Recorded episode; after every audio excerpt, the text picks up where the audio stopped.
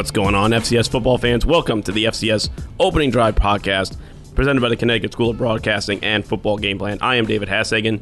To my left, as always, the czar of the playbook, Emery Hunt. Emery, good morning. Good morning, man. You started early. You see, nor- normally for those out there that's listening, we start around ten to ten ten, something around that. Something It's- like that, You yeah, know, yeah. We're, we're early now. You you could wait to hit that, but why? Is there something you have to do? Uh, I'm, I'm, I've got a couple of, a couple of baseball games to watch later on. Also, if anybody has found my voice, please return it to Hasbrouck Heights Connecticut School of Broadcasting. Lost it at some point around eight or nine o'clock last night. So the Phillies, Phillies are not in the World Cup, then, right? you have absolutely no clue outside. I'm of just football. saying. I'm just. I'm just saying. I'm just. You saying. have no idea. Uh, folks, don't forget, if you want to listen back to any of our pre- previews of the podcast, we're, we're more than halfway through. We are more than halfway through Right. the conferences going into the preseason. You can listen back on any of those on iTunes or SoundCloud. Search Football Game Plan in the podcast section. While you're there, subscribe. Give us a five star rating while you're there. On Twitter, at the FCS Kickoff, at FCS Opening Drive, and follow my man Emery at FBall Game Plan on the Twitter. And don't forget to go, forget to go to youtube.com slash football game plan for all the football game plan content. It is OVC week, the Ohio Valley Conference, and Emery, you got a you got a whole bunch of stuff ready to go, don't you? Always, man. I'm. I'm probably the most prepared person in this studio. Whoa, I'm just saying, like you know. and shade Here we go. going across. But let's talk about the OVC, Emery, the conference last year that uh, was really dominated by one team once again, but um, a little controversy when it came to playoff time. We- we- Oh, I, I think that, I think we can discuss that again, can't we? We can bring that up again. Um, but it was Jacksonville State once again. I mean, this is team is- that's undisputed. They are a power in this conference. Um, undefeated again in conference play, ten and two overall in the season. Got knocked out by Kennesaw in the first round. But then after that, nothing went to plan because Austin Peay showed up. How and why had did Austin Peay go from zero wins the year before to an eight and four season that somehow wasn't good enough to make the playoffs? You know what's interesting about Austin Peay? You know, people saw them last year having their great year, which is fine, uh, which was outstanding. You know, eight and four, like you said. But we have to take people back to to to understand how great of a year it was. Oh yeah, Austin Peay was. See, this is before your time, Dave, but I want to say from 1989 to about 1998 um, uh, or 2000. Prairie View A&M was 0 and 89 or something like. They had lost for 10 years straight. They hadn't won a game. like seriously, it was the worst. It was the longest streak, losing streak in college football, and so they were a horrible program, the Yeah. worst program. And then uh, I want to say one game, one night in 2000, I believe they beat Langston uh, in Oklahoma. Um, so they broke the streak. I was I want to say it was like a 98 game losing streak, right? So they broke the streak, and now we look at Prairie View as one of the you know the upper echelon teams in the SWAC, right? Yeah, they're getting so. Austin Peay was the same way. Eh, matter of fact, Brutally I bad. I don't know if it was before this season or last season or the year before. If you remember the, uh, I don't know if you've seen the picture going around the internet. Yeah. their stadium had uh, collapsed in the the, the Yeah, field in, in the, the corner in the end zone. So you had all that going on, losing team, field collapse, and they get a new head coach. You know, Will Healy. He's like, man, you know, I don't know if they're ever gonna. Maybe they have to drop football. People thought Yeah. start thinking Yeah. about that because they were that terrible. So what he did last year with this team was remarkable. And if people listen to this show like they should, we kind of saw this coming because their recruiting class was Yes. was huge Yes. uh, last year. And um, I remember tweeting this out. I got a tip from a coaching friend of mine who was recruiting the same kid. He was like, "Man, we just lost out to this kid to Austin Peay." And he was like, "That never happens." He was like, "Plus, when you watch this kid play, he kind of reminds me of Johnny Manziel." Yeah. So he he told me the kid's name. It was Jeremiah Oatsvall, who ended up signing with Austin Peay. Played a lot last year as a true freshman. Yep. Big reason why they were able to have the success. So yes, Austin Peay. What they did last year was phenomenal. But you have to give credit to you know Coach Will Healy for instilling in these guys the you know the, the thought that hey you can win. And once they started winning, it became the expectation. Now Jacksonville State has always had that. Coach Grass does a great job because just last year I thought okay maybe this is a year Jacksonville State slips. It looked like they were going to make a good run though by the end of the year. Right, because you think, okay, they lost Eli Jenkins, they lost a lot of players. They always lose a lot of players, and then you say, oh, or I don't know how they're going to overcome these losses. And then they hit the ground running to start the season and Yeah. become one of the best teams in the FCS. So Grass does a great job of, of rebuild, of reloading, and also coaching the guys that are on the team. So when you have you know guys that leave, the next guys that are coming up have played a lot of football, they understand the scheme, and they're ready to go. So Jacksonville State and Austin Peay clearly were the two top stories from the OVC last year. And yeah, you talk about the other quality programs in the OVC, your Eastern Illinois, your Eastern Kentucky's, UT Martin. Kind of an off year for them. They all finished around 500. Uh, Tennessee State finished six and five, but was two and five in the conference. So it's pretty balanced from the middle down, but there's really not an overloading amount of talent in the OVC that really kind of you know jumps out and gets your attention either. See, I think is I think the OVC is sort of like, uh, you know, what we talked about last week with the NEC. You know, any one of these teams outside of Jacksonville State has a chance to at least finish number two. Yeah. You talked about Tennessee State; they were what six and five last year. Started their season one and zero, knocking off Georgia State, an FBS program. Yeah. They actually dominated that game, and then they come and lose to uh, Murray State. You know, so uh, those the, are the type of things. The only team that really was bad last year was Tennessee Tech, and I thought they got rid of Yeah. Coach Satterfield a little bit too early. Um, but I think the competitive balance from top to bottom now with Austin Peay, you know, you expect Tennessee Tech to be better. This conference is going to be, it, it, you, know, I know by the time we finish these podcast previews, um, I'm gonna have 45 teams in the playoffs. Yeah, exactly. But exactly. I can see multiple teams coming out of this this conference. We've seen teams from this conference make runs. We saw Jacksonville State obviously get to the championship game. We saw Eastern Illinois get to the championship game. Um, Eastern Kentucky is is has been one of the big dogs on the block in this conference. So this is a really good conference, top to bottom, and I'm excited to see how it move how it is moving forward. Now that Austin Peay has become competitive. Now, given that you know what you just said, where do you think the OVC ranks in terms of the conference hierarchy? Because I mean, obviously you have the MVC and the CAA at the top. You can put the Southland up there, the Big Sky up there. Where does the OVC fall in the overall ranking of things in terms of conferences for you? That's a great question because you you just named like four of the best conferences, right? W- Would you put them ahead of any of those four or no? I don't know, man. You know, it's.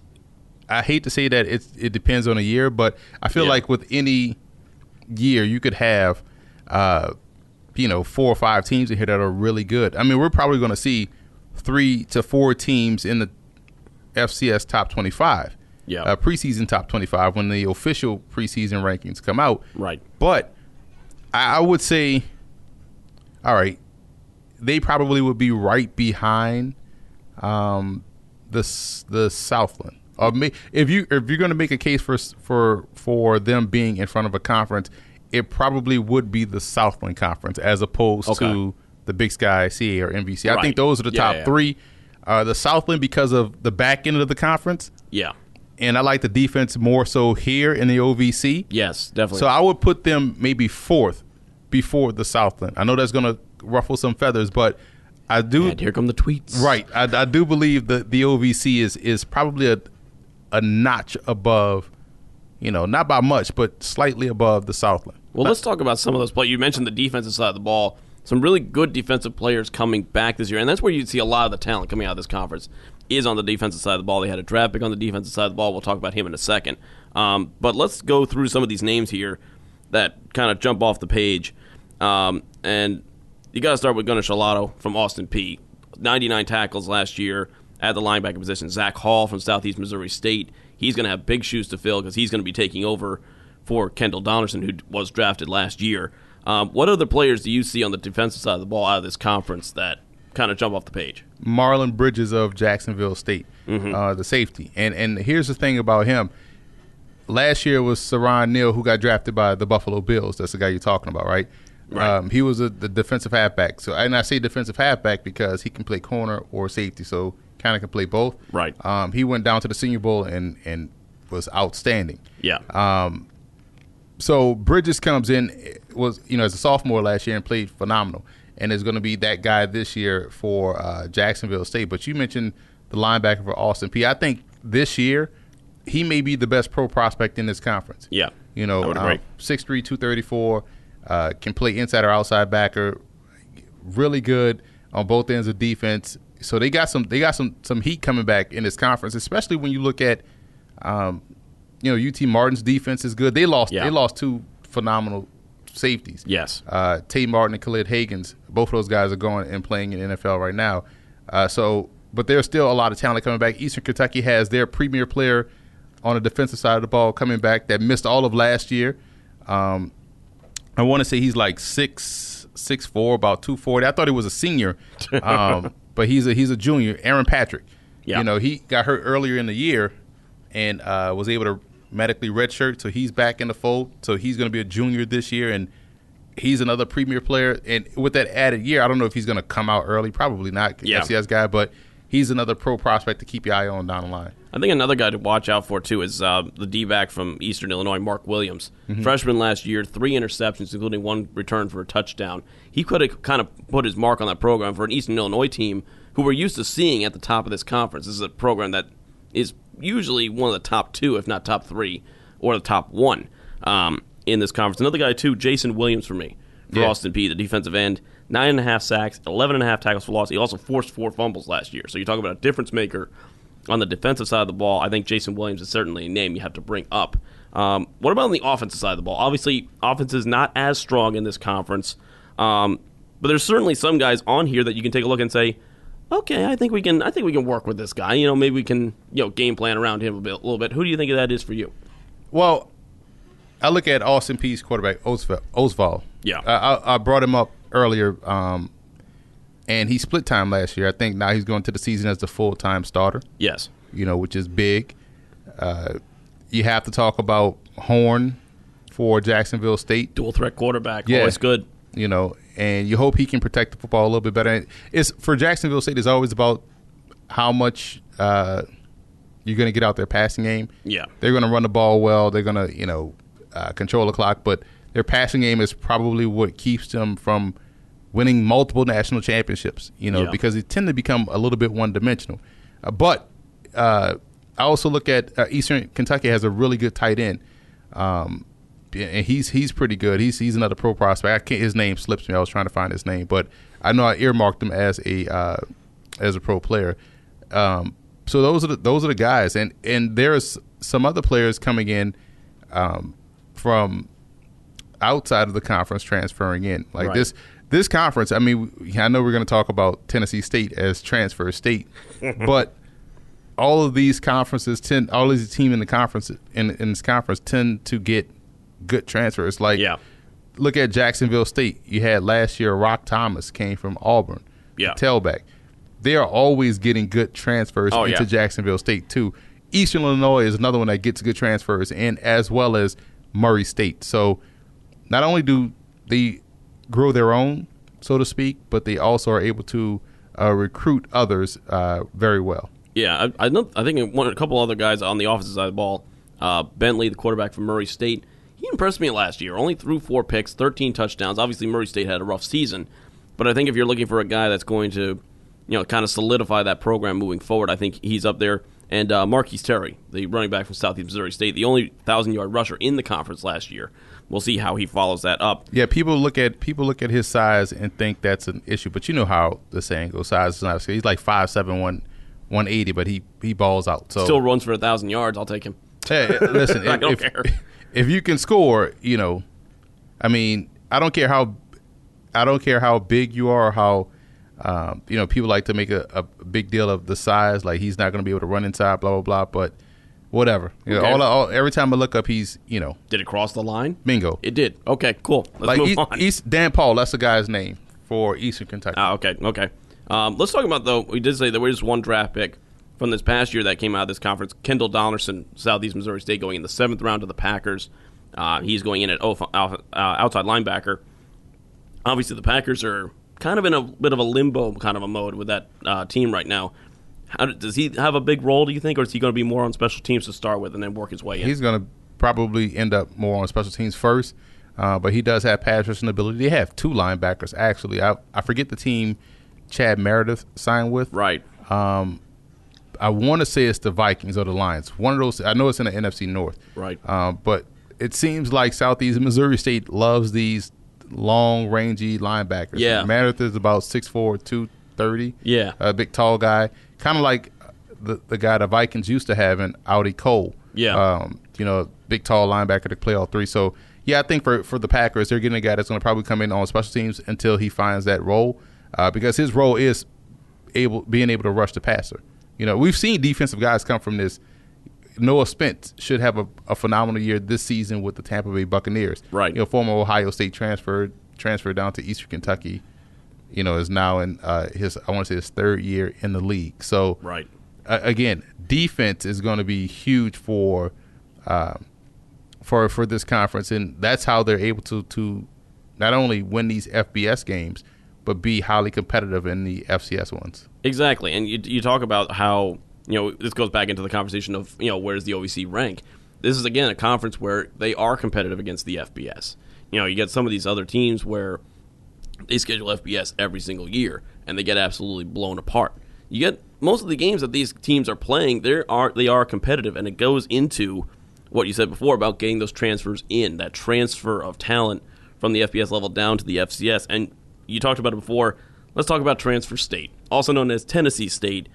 You said 11 FBS transfers coming in this year, which leads to the question of this: Why in the world is Tennessee State not challenging Jacksonville State every single year for the top of this conference? They can't get wins in conference despite a ton of FBS talent.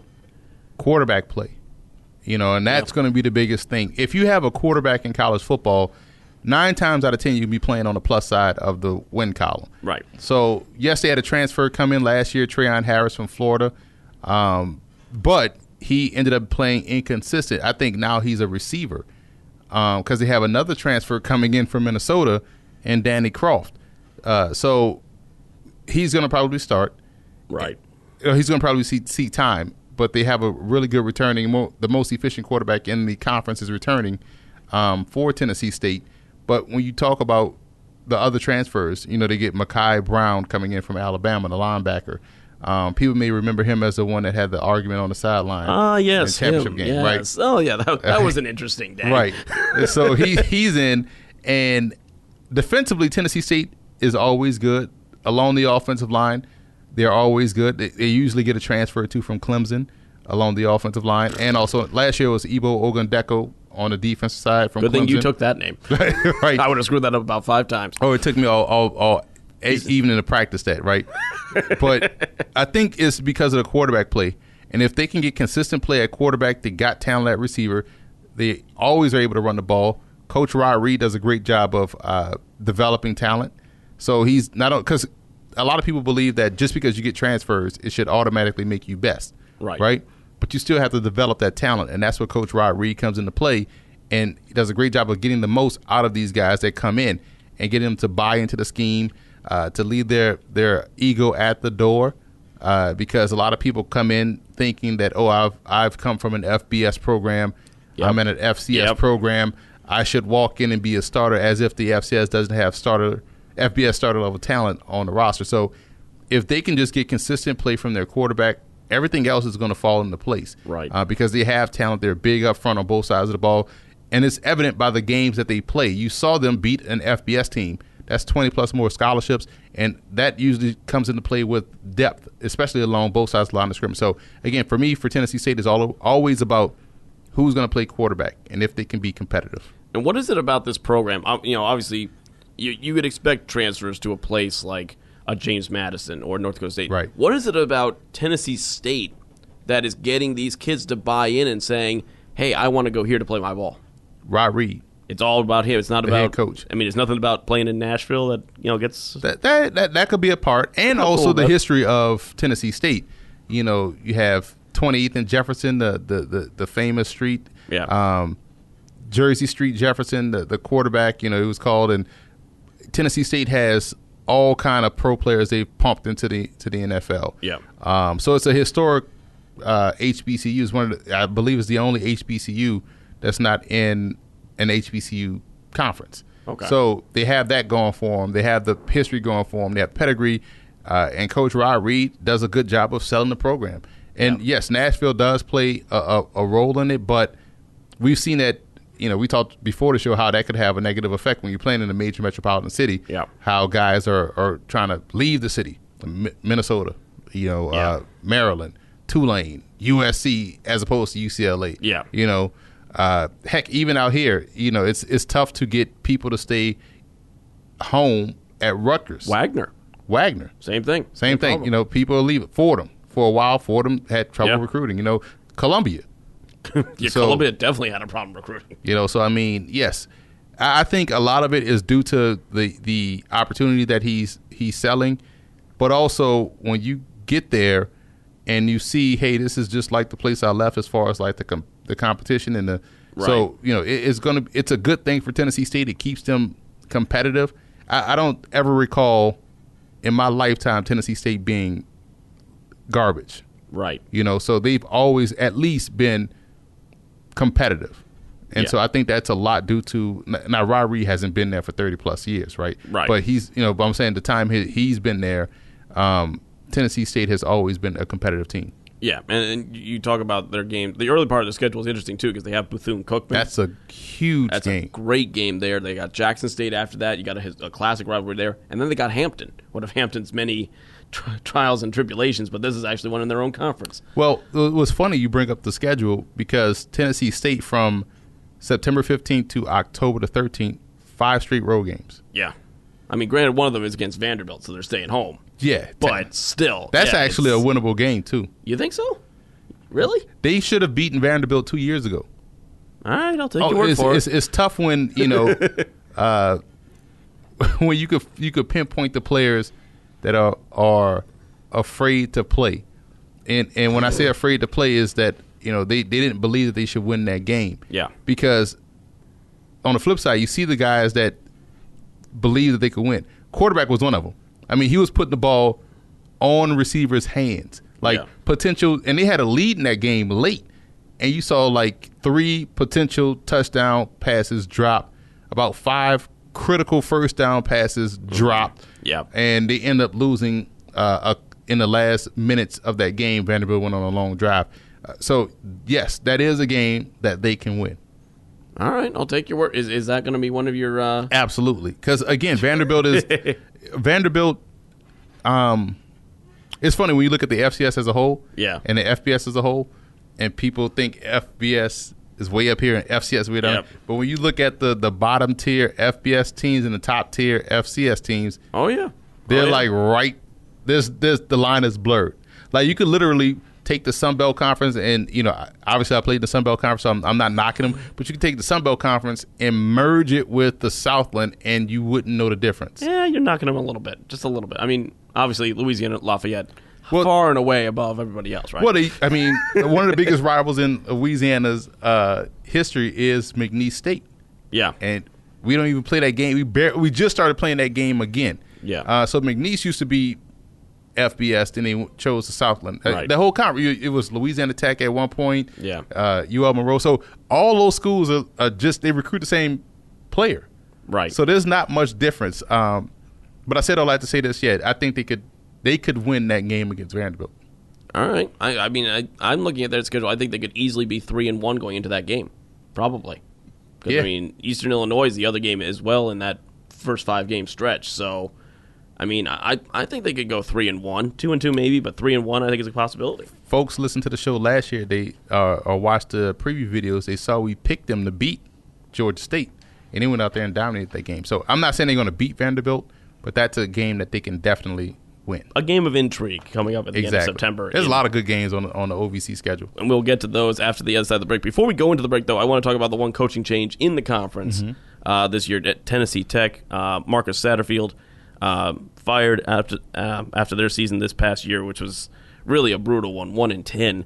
Yeah. Uh, Dewayne Alexander comes in. He's an alum. He's a former player at this program.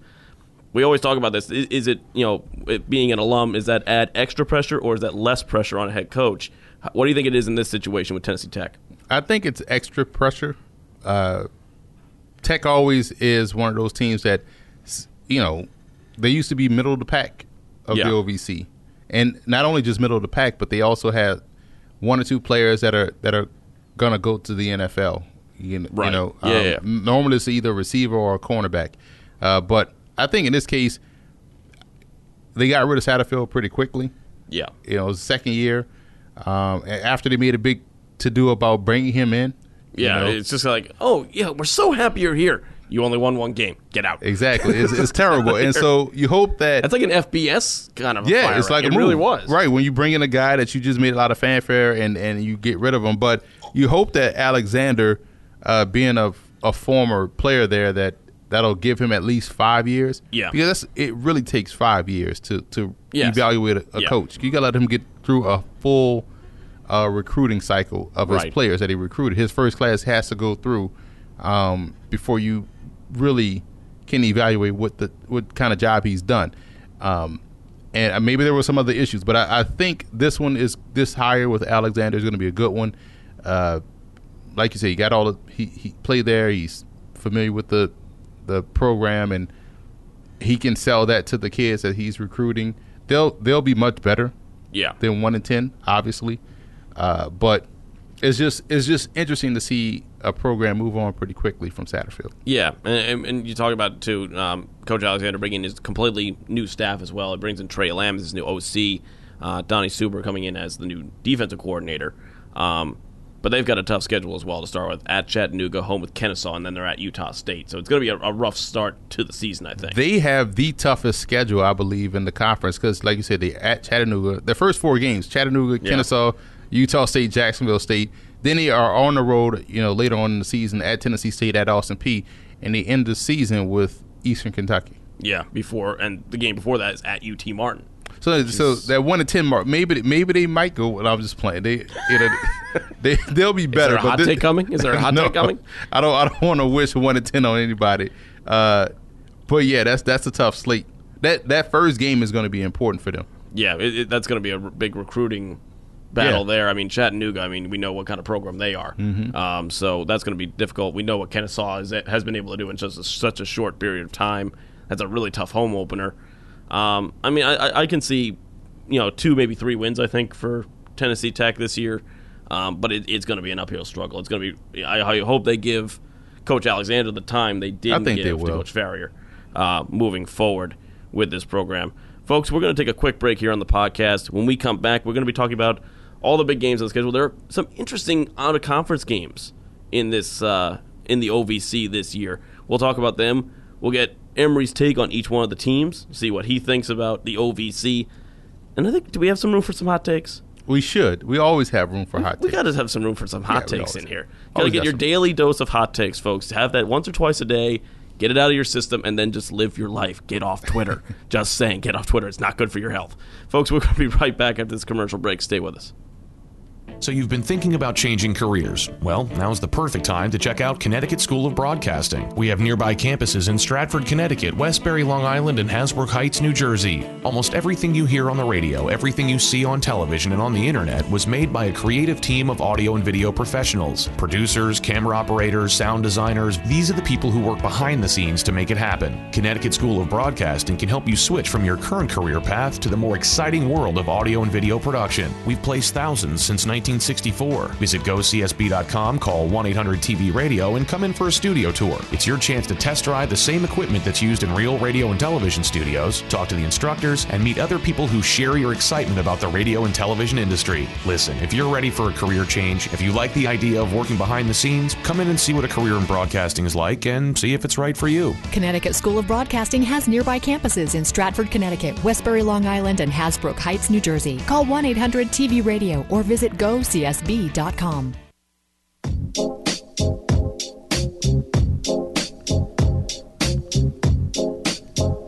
Welcome back, folks, to the FCS Opening Drive podcast presented by the Connecticut School of Broadcasting. David Hastagen here with us are the playbook Emery Hunt talking OVC. Again, if you want to listen back on this podcast or any of the previews that we've done so far, you can go to SoundCloud or iTunes. We are on both. You can listen back to the Ivy League if you want, the Big Sky.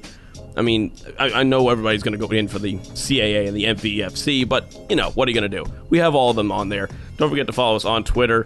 We mentioned the handles before at the FCS kickoff. Follow my man at FBall Game Plan on Twitter uh, for Emery, and we'll get his all of his takes as we go into the remainder of OVC week. And let's get into the schedule now, Emery. And we talked about some of the big games uh, a little bit for a couple of the programs here, but there's some really intriguing games on the schedule, um, especially early in the year here in the OVC. And I want to start with one here that I think could be a really good ball game.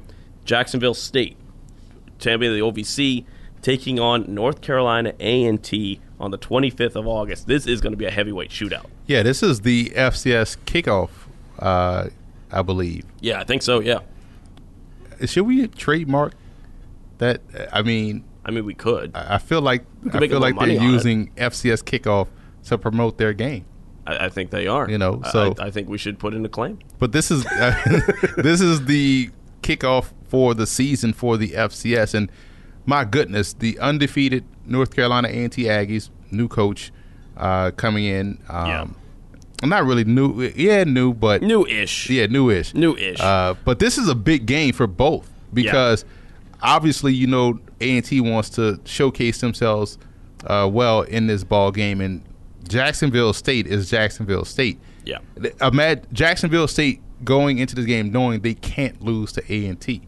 Yeah. You know, because uh, for whatever reason, there's a stigma when you look at the FCS when an FC when an, a non MEAC or SWAC team beats a team outside of the MEAC and SWAC. Yeah. You know, there's a stigma unfairly associated with that game. So Jacksonville State knows they can't lose this matchup.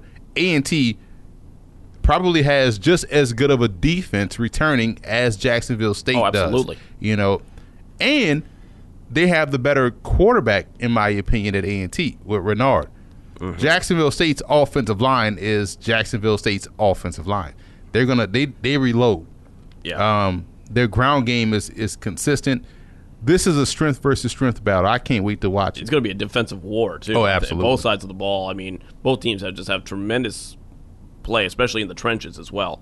And that game actually is going to be a uh, neutral site game at the Crampton Bowl in Montgomery, Alabama. So, Neutral site. You know where Jacksonville State is located?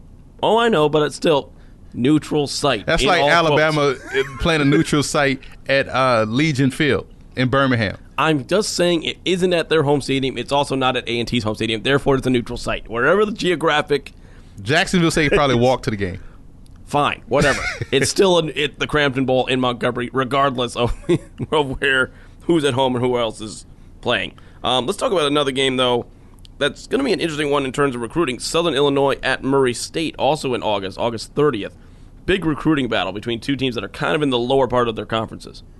That's interesting that uh, you have a conference game that early.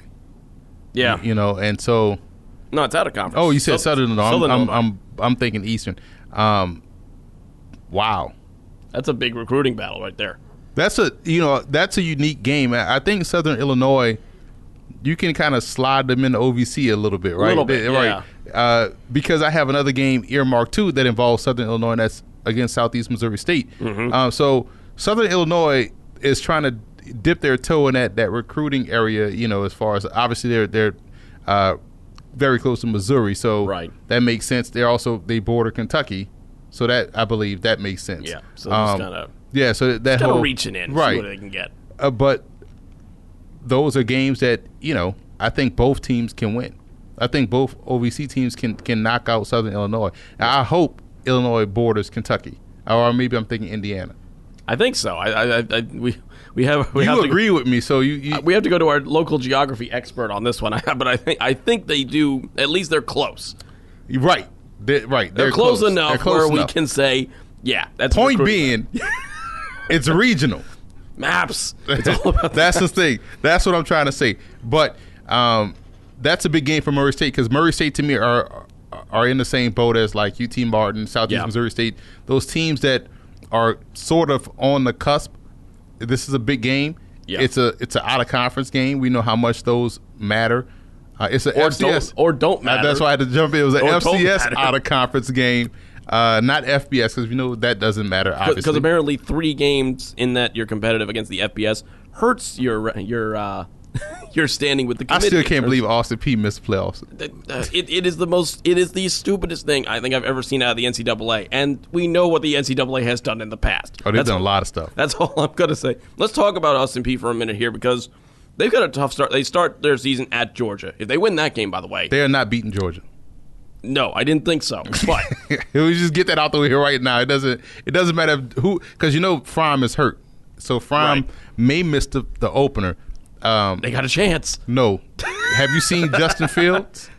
No, Justin. Fields is better than Fromm, And this Oh, is boy. this opens the door for Fields to get on the field as a true freshman, and they're calling him the next Deshaun Watson, Russell Wilson. Uh, so Fromm couldn't have picked the worst time to hurt his wrist. Yeah.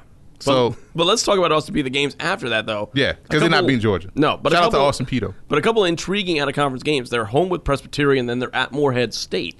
Which one of those two games is going to be a more a better barometer? Do you think? for- Georgia. Well, Georgia, obviously, but like, do you think they're going to have any trouble with either of those two games, Presbyterian and Morehead? Shout out to Morehead State. shout out to Presbyterian. That we means love, he's about to slam you. we, Here we love the Blue Hose. but There's, I think Austin Peay will avoid the slip up in those two games. let's hope so, because I mean, they they went eight and four last year. Were competitive against three FBS teams, and that wasn't enough. So if they lose either one of those, even if they win close, Yeah, they're they're, they're over.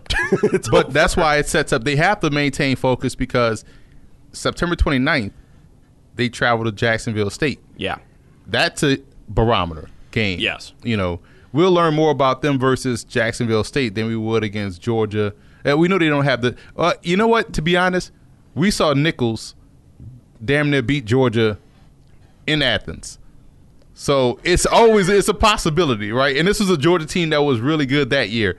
Uh, so yes, it's a possibility, but I think we'll learn a lot more about the Governors against the Gamecocks as opposed to the other two games. I think you expect them now. It's funny because that was probably would have been a win for both programs. Yeah. you know. Yeah. Oh wow, look at Morehead State knocking off an OVC uh, team in Austin Peay. Now you expect Austin Peay to win those games. yeah. And this Jacksonville State game, this is probably the game that they're circling. And coaches will tell you every game is important. Right. You know, but I'm pretty sure this is the game that they're circling to say, hey, we got a chance here to, to prove ourselves worthy of being at the top of this conference. This is this is Tyson versus Buster Douglas before your time though. Yeah, I know. I know what you're talking about. Okay, just make sure. But let's not forget too. You're see, you're passing right over UT Martin though. They've got a game between the Morehead State game and Jacksonville State. That's UT Martin away. Yeah, that's a tricky game. That's a tricky game. That's UT a, that's Martin, his their game. defense and their run game is is they're you know they're despite the losses in the secondary, I think they'll still be good defensively and they can run the ball. They don't have a quarterback um, that you can really say, okay, this is the guy that, that's going to strike fear in the hearts of, of opposing defense. But you're right, that's the the vaunted trap game, as they like to say. Yes, the trap. Definitely a trap game. Austin Peay in the trap game. Can you like it's, It just it's just what? what is what Unbelievable. What, twilight zone have we entered? All right, what Emery? You what other games do you have on the schedule that you're pointing out? November seventeenth, Jacksonville State, Kennesaw. Massive. Right. Didn't we see this game in the playoffs? That's what we did. Exactly. And Kennesaw won 17 to seven. They dominated that game. Yeah. So if you're Jacksonville State, obviously you wish you could play this one August 25th. Yeah. Like you really want to beat Kennesaw, but you got to wait the entire year to go through the, the motions to, to get to this game. So that's one game. Um, and September 1st, Tennessee State, Bethune Cookman. I think here's here's why I think this is a big game because Bethune is probably the second best team in my opinion Yeah. in the MEAC. Yeah. I think people are sleeping on what they have coming back and what they have on the roster. Obviously, A and T is is probably the the class of the so they'll go to the Celebration Bowl if they win. So the reason why this game is important for Bethune, this is an out of conference game, Against a quality opponent. and if they win, now Consideration from the committee. Yep, we've seen it. We've seen it before. We saw it with A and T and um, uh, when when Central beat A and T that last week of the season. Yeah.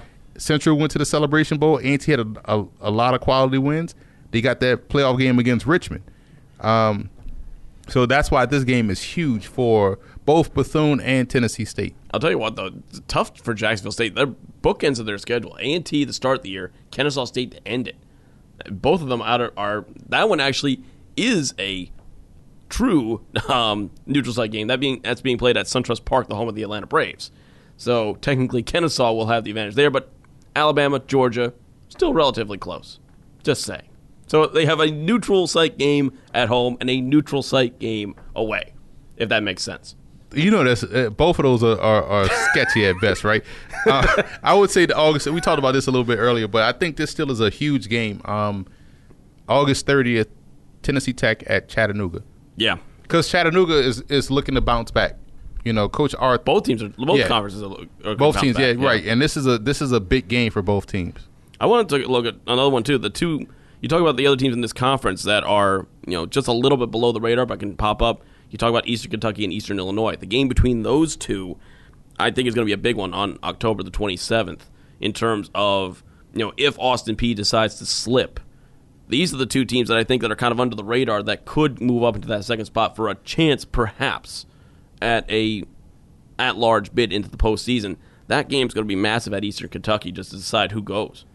Eastern Kentucky was once the big dog on this block. Yeah, they have kind of the kernels of Eastern Illinois is, is you know we saw them playing the championship game against Towson, I believe. and they're looking to bounce back. I mean, six and five last year is not what they're used to. I think all of their problems is, is tied to the, the fact that they changed their helmets. they got to get a better looking helmet, man. If, if they if they if it works, if they go back to see, w- w- it's all about the swag factor. Is that what you're talking it about? It really is, man. It, it really is. Like people talk about Alabama and Penn State's helmet and, and uniform, but there's a, a certain beauty in classic, right? Yeah. it looks good. Um, like Iowa, like Iowa, you know, classic, right? Classic helmet. Like Ohio State. I don't like the subtle changes Notre Dame made to their uniform. Mm-hmm. You know, they went from the you know the the real gold to this shiny gold, and, and that's why they don't win. And so I think when you look at Eastern Illinois, it- they went. Here's the problem: you have your colors are, are blue and gray or silver, right? Yeah, and black. And the you know the black shouldn't be dominant No, when you have cool colors like blue and silver thrown in the mix. Yeah, black yeah. should be outlined. So if they're listening, like make sure the helmet is either blue or silver with the logo on it, uh, black stripe, the three stripe, the collegiate looking stripe, and you have to have blue or silver. Matter of fact, we talk about Nashville, right? Tennessee Titans won't ever win a Super Bowl until they go back to the Oilers uniforms. Period.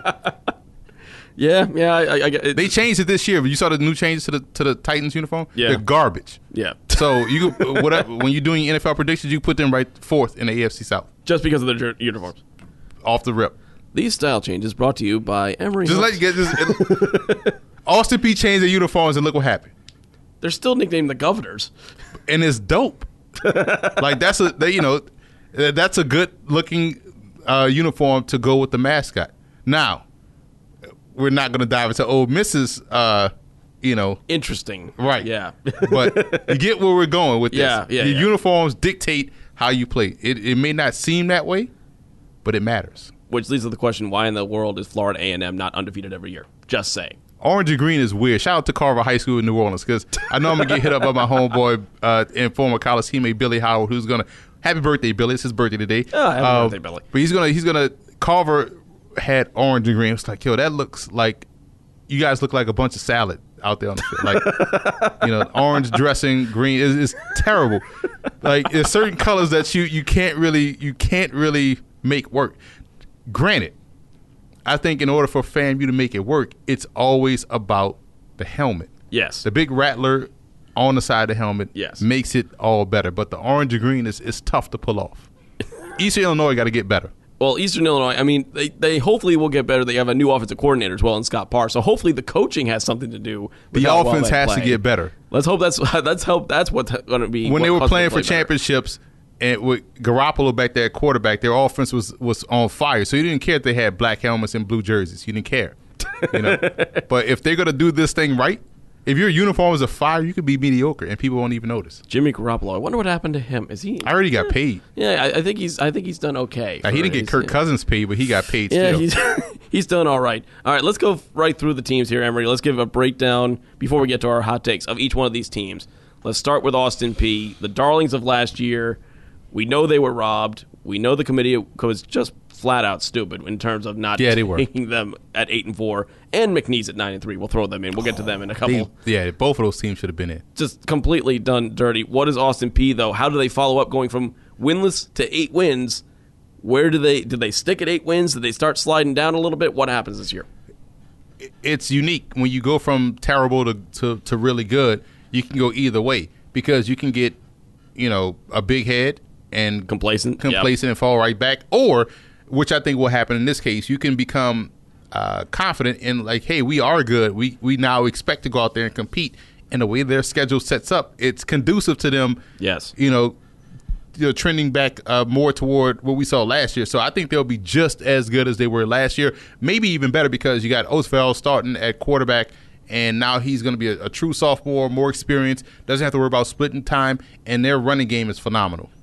Let's move on. We already talked about their fashion sense, Eastern Illinois. What do we have to look forward to the Eastern Illinois this year, and can they start moving their way back up toward the top of this conference? If they find offense, they can. That was the biggest thing. It's weird to say about an Eastern Illinois team, but that was the biggest thing missing from them last year. Offense. You talked about it. Um, they couldn't score. Yeah. And, and so I know Dino Babers isn't there anymore. He's up at Syracuse. I get it. Um, so it's a different team. Yeah. But their offense has to be much better for them to uh, get back into the top half and even make the playoffs. It, it, you know, even for a while during last season, they were, you know, in the mix for an at-large bid. Then it just fell apart. Yeah, I mean, they had a decent, got a decent year from Alexander Hollins as well. He had Yeah. seven touchdowns. Um, but yeah, Eastern Illinois, if they find their offense, they're right up there. Eastern Kentucky, what do we get out of the Colonels? I think the Colonels are the sleeper team in OVC. Yep. I like Eastern Kentucky. I like their defense. I like their running game. I like the quarterbacks they have coming in. Um, and you guys, and this is what we call a tease in the broadcast business. When you see the recruits they have coming in, you know, we always talk about recruits because that's usually the next video that we produce coming right after this podcast. But the high school quarterbacks, 6'5", 220, 6'6", 215, they have some some guys coming in um, that can compete for the starting job. Now, Tim Boyle is now playing with the Green Bay Packers, uh, the quarterback from last year. But in my opinion, Yes. it may be addition by subtraction, even with the freshman coming in. I like Eastern Kentucky in this in this conference. Interesting. Interesting. Let's move on to Jacksonville State. I mean, what else is there need to be said? But they've got two tough games on their schedule. They finished ten and two last year. Can they finish ten and one at the end of the regular season this time around? There's always a possibility. Just when you thought Jacksonville State was going to fall off, like last year, I thought they were going to be. I thought Tennessee State was going to win the conference. You know, uh, because of what they had on the roster and, and Right. what Jacksonville State lost.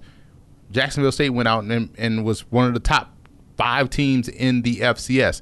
I don't think there's ever going to be a, a drop off as long as John Grass is the head coach. What a phenomenal job he and his staff has done have done uh, with this program. And I think defensively, yes, they lose Darius Jackson. Yes, they lose Siran Neal. Yes, they lose um, McCandless, the other linebacker. Those are three premier players that they've lost. Um, they lose Roc Thomas, the running back.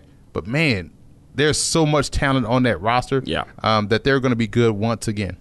Let's move on to Murray State, the Racers. Um, interesting year last year, really kind of struggled, but do they have any kind of upside that you see that can get them above closer to 500? I, I think so. I think last year was the expected down year because of what they lost.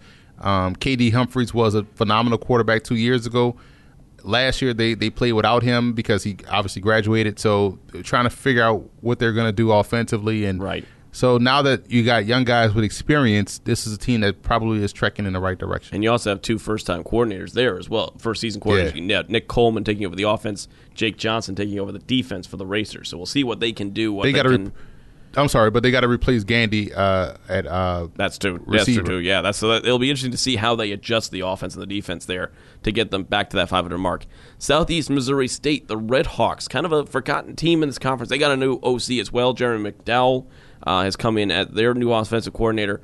What do we expect from Southeast Missouri State? another sleeper team in the OVC. They played a lot of close games last year, but the thing about this year is uh, the second level. We talked earlier about the two linebackers they lost. Right. Normally, um, the last three years, you have been able to count on their special teams and their defense. So now, and they had a really good receiver that tore up the Senior Bowl. I want to say two to three years ago. So I, I'm I'm still I, I like you know the progression that they've made. Right. I still have to take a wait and see approach about the defense though. Yeah, defense has got a lot of question marks. We'll see what they do. Tennessee State, we talked about them. Transfer State University, a ton of talent coming in. Some really tough games at the start of their schedule. What do we look from Tennessee State? You about to die over there again? A little bit, yeah, a little bit. They um he, he died last week. I died Uh, last week on the show. I'm dying a little bit more this time around. It- It's not. It's not good. Go ahead. I think with Tennessee State, I, I I always wonder about the consistency. Yeah. You know, you can't beat Georgia State uh, one week and then come back and lose to the Connecticut School of Broadcasting. Can't have that happen. you know, so they are they are that type of team though, that you can't really figure out. On paper, you're like, all right, this team should be at least eight and two, eight and three, or Yeah. nine and three, something like that. But they end up six and five, seven and four. They disappoint you. So until they find that consistency, or let's say that's what I'll be looking for from them this season. They got to start how they they got to finish how they start. Tennessee State, don't disappoint Emory again. Don't just because I'll be coming to Nashville for the NFL draft, and I, I actually want to. Make, they have great facilities, by the way. Um, Yes. Tennessee State they have a really good indoor facility. Um, so I want to get down to Tennessee State to to you know do our coaching thing that we do with the coaches, and I want to talk with uh, Rod Reed. I've met his assistants, great dudes. I met them at the AFCA conference last year, so I know that they're going to be in a lot of ball games. Can they get consistent play from the quarterback, and can they close out games is going to be key. Move on to Tennessee Tech. Obviously, a change of coach, a change of um, the entire coaching staff. Really, a team that was at the bottom of this conference last year. Can they get off the bottom this year? Or is that where they're going to be stuck? They can. But The rest of the conference is tougher. yeah, it's a, and it's a tough schedule for them as well. Yeah, they again the toughest schedule in in the conference. I mean that the first four games, my goodness, um, three of the four teams could be in the playoffs, Yeah. and Utah State is going to be Utah State going to be a bowl team. Uh, so, you know, but we've seen stranger things happen. We've seen Austin Peay go eight and four. True. You know, so we've seen it happen. So yeah, there's there's always a possibility, and I'm pretty sure the players all spring heard about how terrible they were, and those players have to look at it like this. They're probably seeing like, man, we played so bad last year that we got our coach fired. Yeah. So that's a lot of reflection that goes on, and it's like, all right, we gotta, we have to improve, and I think you you'll see them play much better um, this time around, and and that'll uh, you know show itself in the win column. and they, I mean, they, this is also a team that they have the Sergeant York Trophy as well between the four schools in this conference: Tennessee Tech, Tennessee State, Austin Peay, UT Martin. They only won one of those games last year. They beat Tennessee State. Of course, they beat. Tennessee State. but you know they lost to Austin Peay, got shut out by UT Martin. It, it was not a good year for Tennessee Tech. So let's see what they can do. And let's start talk about UT Martin. Sleeping Giants for the Skyhawks. Offense got to come to play, man. Yeah, I want to say UT Martin had what uh, they they struggled to score in a lot of games. yeah. They, You know? they- I mean, I'm looking at this. You know, zero, they put up 36 against Clarion. Good job. Shout out to the PSAC. but they they only put up uh, you know they put up 21 in, against Chattanooga. They won that game Mm-hmm. against Chattanooga, which was a shocker. Uh, but then you get to the middle part of their schedule, they got shut out by Austin Peay. seven nothing, thrilling game. Uh, only scored 10 points against Murray State, and they lost that one by three. Uh, they they struggled, especially in the second half of the year. Yeah, you got to put up points, man, in this conference. Your defense is their defense is going to be good, even without uh, the two guys in the secondary that I mentioned earlier. I think they'll still be good defensively. Even when you look at the Ole Miss game, I thought they were solid in that Ole Miss for for a good Yeah. period of time, and then the bottom fell out um, so bad because last year I thought the quarterback Troy Cook was a pretty good player, and they ended up benching him for a freshman. They pulled a red shirt off the freshman, threw him in there, and he's now their starter going into this year. So Right. if their offense can be markedly better, then yes, like you said, they could be a sleeping giant in this pro in this conference. Also, a tough start of the schedule for them. They start at Missouri and then at Middle Tennessee before coming on to play Chattanooga and Austin Peay. Listen, the Missouri game, they got a shot, and I'm gonna tell you why they got a shot. Is because the quarterback that's being highly touted as a first round NFL draft pick from Missouri, he's gonna keep both teams in the game. so So six touchdowns, five interceptions. Is that Bingo. what you're So looking at? UT Martin will have a, just like we saw last year in the opener, Missouri State. It was a basketball game in the first half. I want to say it was like 35-35. Yeah. And then, you know, Missouri's depth took over. Uh, so yes, UT Martin has a shot in that game. Well, that leads. they they had a shot against Auburn. They had a shot against uh, this was a couple of years ago against Auburn. They had a shot against um, Ole Miss. yeah. They have a shot against Missouri. Well, that leads me into my hot take. You will see three to four OVC wins over FBS teams. Okay, I thought you was about to say three to four OVC teams with winning record. I thought I was about you. I was about to like shut everything down. Well, you you're the one who last year said that. Yes, last week said three NEC teams were going to make the playoffs. that was a hot take. That was a flambe hot take, is what that was. But I, I am saying this right now: Eastern Illinois has a shot against Arkansas. Wow. A shot. That's what. That's the fourth one. That's a eh maybe. But Eastern Kentucky against Marshall, winnable game. Eastern Kentucky against Bowling Green, winnable game. So they could have two FBS wins, even though they probably won't matter because we know how the committee thinks. FBS wins are somehow True. irrelevant. Um, Murray State, Kentucky. I know Kentucky's better. I don't know, man. I, I, I, I, I, I'm kind of with you on that. I, I could, I could see you could convince me that Eastern Kentucky can beat Kentucky Wildcats. And then Southeast Missouri State against Arkansas State. I think that's a? I think that's a winnable okay, ball game. I think you can see three or four FBS upsets out of the OVC alone. I can't believe you said Eastern Illinois has a shot against Arkansas.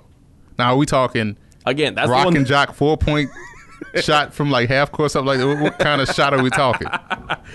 two double shots of whiskey Right. back to back. Like what? You know? Yeah, it's right. Depends on the shot. It's one of those. But you, all, you, I mean, you talked about another one though. You talked about Tennessee State against Vanderbilt. That's right, a winnable that's ball another, game. That's another one. Tennessee Tech, they've got, you know, Utah State probably not, but I think that'll be competitive in that game. But UT Martin against either Missouri or Middle Tennessee State, they The might Middle get looked, Tennessee State is going to be an interesting. They one. might get looked over. That's all I'm saying. I, I, it's funny because I thought last year Cincinnati was going to beat the brakes off Austin Peay. And then, well, Austin Peay happened, right? Austin Peay happened. Uh, So I, I, I, I am, I can't wait to see how this, uh, this Kentucky Eastern Kentucky game plays out. I, I, I might be with you on that one because that one is Kentucky is breaking a new quarterback. All I'm saying is Kentucky, they've gotten much better the last couple of years. Yeah, They're due for a slip because they're Kentucky. yeah, it's, yeah. You can't sustain success at Kentucky. No. football wise. no, not absolutely not. Well, you could argue basketball wise in terms of the coaching situation, but we'll leave that one alone. What is your hot take about the OVC? Um, wow, that, it's tough to. That was a that was a good one. tough, tough act to follow. Um, I will say, Eastern Kentucky will win the OVC. Wow. That's a hot take. Eastern. First of all, you just predicted a winner. I know, right? Well, what, it, which but you never do. But it's a hot take segment, so you know. I guess when you look at a hot take, people that's gotta- allowed? Well, people got to look at the the the the uh, the factors surrounding a hot take. I'm not saying it will happen, but I'm putting the idea out there that Eastern Kentucky can be good enough to win the conference. I- so by I- me saying so, so in order if I was to say, you know, Eastern ah. Kentucky is good enough to to win the OVC, that that is not a hot take. But if I say Eastern Kentucky will win the OVC, that's a hot take. That's an extremely hot take. I, I, I will say this. I think they are going to be competitive in every game they're going to play in. Yeah. They're going to be competitive in every conference game, especially. Whether or not they finish top, I, I think they could. They have the potential to finish top three. I'll give them that. I don't think they have enough to get Jacksonville, past Jacksonville State. We'll see what happens with Austin Peay, what mentality they have as to whether or not they can finish above them. Are you predicting Austin Peay to finish first? I've already made my hot take for this segment, so I will pass. How do you see the OVC shaking out? I, I'm interested to see how you. I will these- say this: I think there You is think a- they get in the playoffs? I think there is a legitimate possibility of two teams this year out of the OVC. Okay. If if Austin Peay follows up on their success, even if they don't get above Jacksonville State, if they put together another eight win season with some decent out of conference wins, I think they get into the postseason. What were what were they win, their wins last year? Their wins last year were Let's count them out. Let's Morehead, count. Morehead State, That's a D1 win. Murray State, D1, UT Martin, D1, Tennessee State, D1, Southeast Missouri State, D1, Tennessee Tech, D1, Eastern Kentucky, D1. Eastern Illinois. Wow. And they only again That's eight D1 wins. and they only lost by 12 points to Cincinnati. They were competitive against Miami of Ohio, and they put up the most points of anybody against UCF in the entire in their entire season with 33. Yeah, you're right. That right. That was a good because UCF is the They were finished undefeated. the Florida national champions, right? the, the the nation of Florida national champions. Wait, hold up, hold up, hold up. Time out. So, what was the score in the Miami of Ohio game? 31-10. 31-10. Okay, and you said uh, because you know I'm about to drop the hammer on you, right? So Go it was ahead. 31-10, right? And then you said that uh, who plays Bowling Green this year? Bowling Green, I think, is one of the Tennessee schools. I believe Uh, is it UT Martin? it is. Yeah. Um. No. Why am I? Why am I blanking on? You just this? said that this team has a chance to beat Eastern Kentucky. Eastern Kentucky, Bowling, Bowling Green, Green. right? So what you're saying is, because if you remember last episode when I talked about the NEC, right? Yeah, And I talked about them perhaps getting three teams, right? which is ridiculous. But you know, I brought up like the teams that they could beat, right? The FBS teams. But remember, FBS wins don't games don't matter. Losses don't matter. Wins do.